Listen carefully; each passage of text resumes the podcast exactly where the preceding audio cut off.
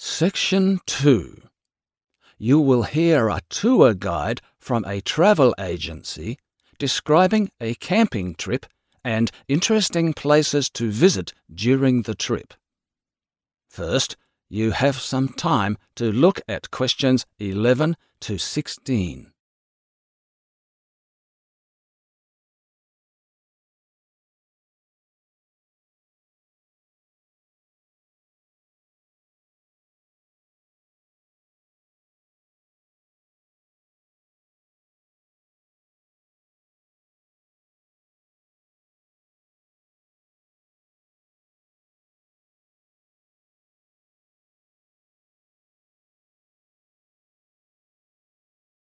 Now listen carefully and answer questions 11 to 16. Hello, my name is Kathy Clinton, a guide from Fun Travels Agency. I'm delighted to welcome you to our company, and I'm pleased to have the chance to tell you about the camping trip we will be going on this weekend. Please listen carefully. You don't want to miss the important information. You can't make the most of the trip if you do. As we are going camping, a tent is very important. You don't want to sleep outside in the wild, do you? Our company will not be providing tents, so it's very important for you to bring your own.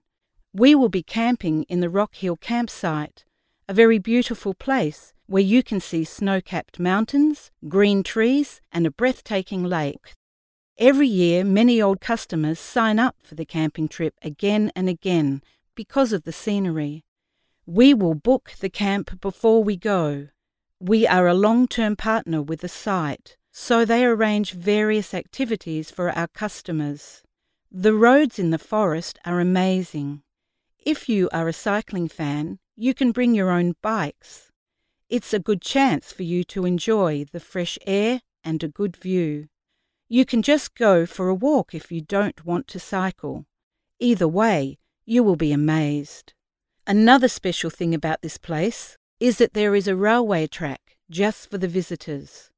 We will book the tickets for you, so all you have to do is enjoy the landscape around you. It's like travelling in a fairyland.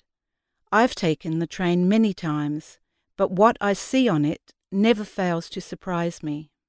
You may think that the place is totally disconnected to the outside world. Actually, it's just a few miles from the nearby town. Located in the mountains, the town itself is a beautiful place to visit. There will be a football match every Saturday. The local team was one of the best in our area. It's your choice to see it or not, but I promise you it would be worth the price of the ticket. Of course, there will be different activities at different times of the year. We will collect all the useful information and print you a booklet so you will not miss anything fun. Before you hear the rest of the talk, you have some time to look at questions 17 to 20.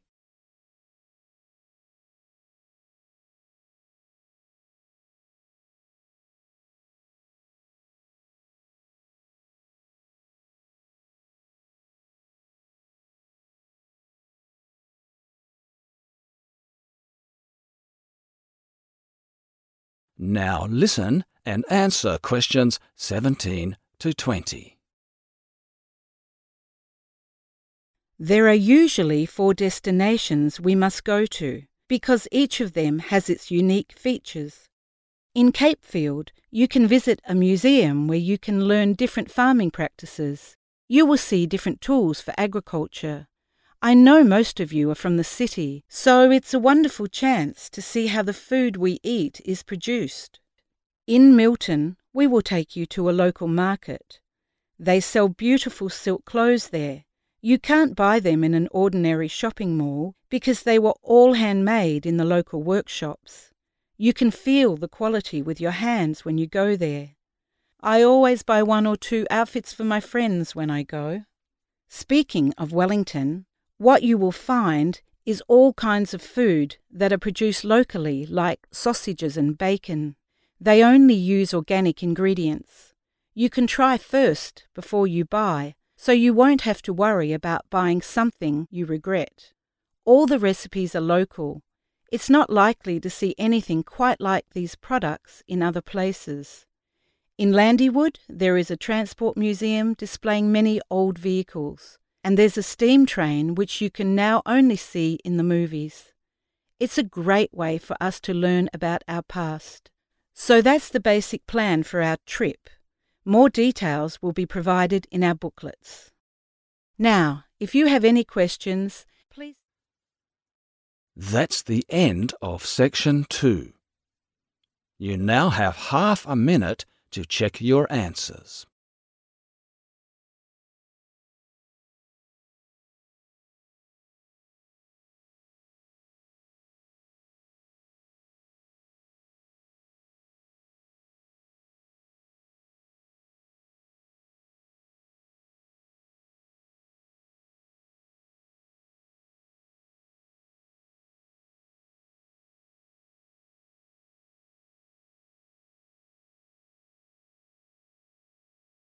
Now turn to section 3.